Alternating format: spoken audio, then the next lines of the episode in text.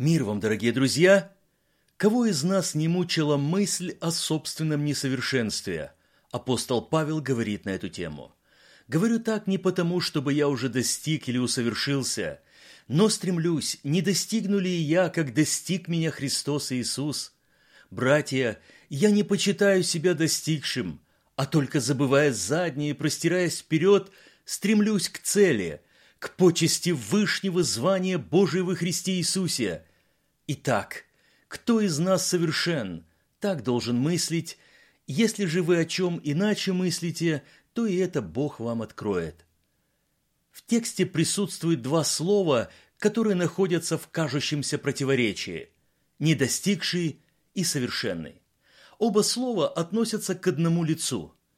Собственно, откровенное признание апостола Павла раскрывает глубинный смысл самооценки христианина. Как нужно думать о себе – скромно, по мере веры, и всегда оставаться в реалиях того, что мы из себя представляем, то есть не мечтать о себе. Иными словами, ощущение незавершенной работы Духа Святого в нас и есть ощущение того, что мы находимся на правильном пути. Не достигший, но устремленный к высокой оценке Христа – это образ евангельского праведника – если хотите, идеал, на который нам нужно равняться. А праведность во Христе всегда будет проста, потому что зависит не от нас, а от Него. В жизни праведника присутствуют его собственные просчеты, недочеты, которые он видит и о которых сокрушается.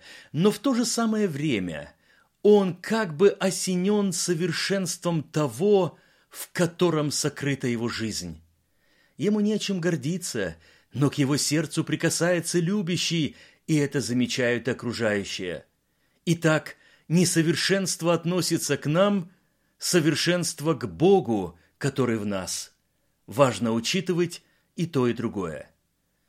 Совершенство детей Божиих не только не исключает их несовершенств, но в первую очередь характеризуется целеустремленностью. Их реальная цель – угодить Богу. Они забывают заднее, то есть не живут былыми победами и не подавлены прошлыми поражениями, они живут сегодня. Но также их увлекает перспектива духовной жизни. В разбираемом тексте апостол не говорит о том, что он делает или будет делать, а сразу переходит к оценке Божией, точнее, его одобрению и почести. Он не шел от проекта к проекту, а от одной оценки Божией к другой. Разве не об этом скажет ученикам своим Иисус, когда они возвратятся с радостью о том, что и бесы повинуются им об имени Его? В его ответе содержится божественная коррекция христианской оценки. Тому не радуйтесь, что духи вам повинуются, но радуйтесь тому, что имена ваши написаны на небесах. И снова признание Павла. В отрывке дважды употребляется слово «стремлюсь». К чему? К обретению праведности по вере.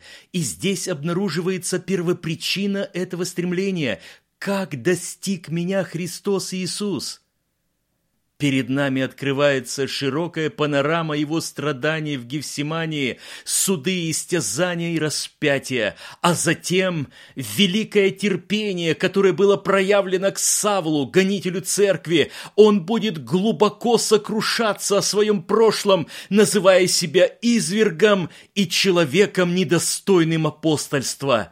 Божественная любовь изменившая всю его жизнь, вызовет несокрушимое стремление проявить любовь ответную. Он и других наставляет. Достигайте любви, потому что в любви соединяется наше несовершенство и совершенство Бога, и исполняется слово «любовь есть совокупность совершенства».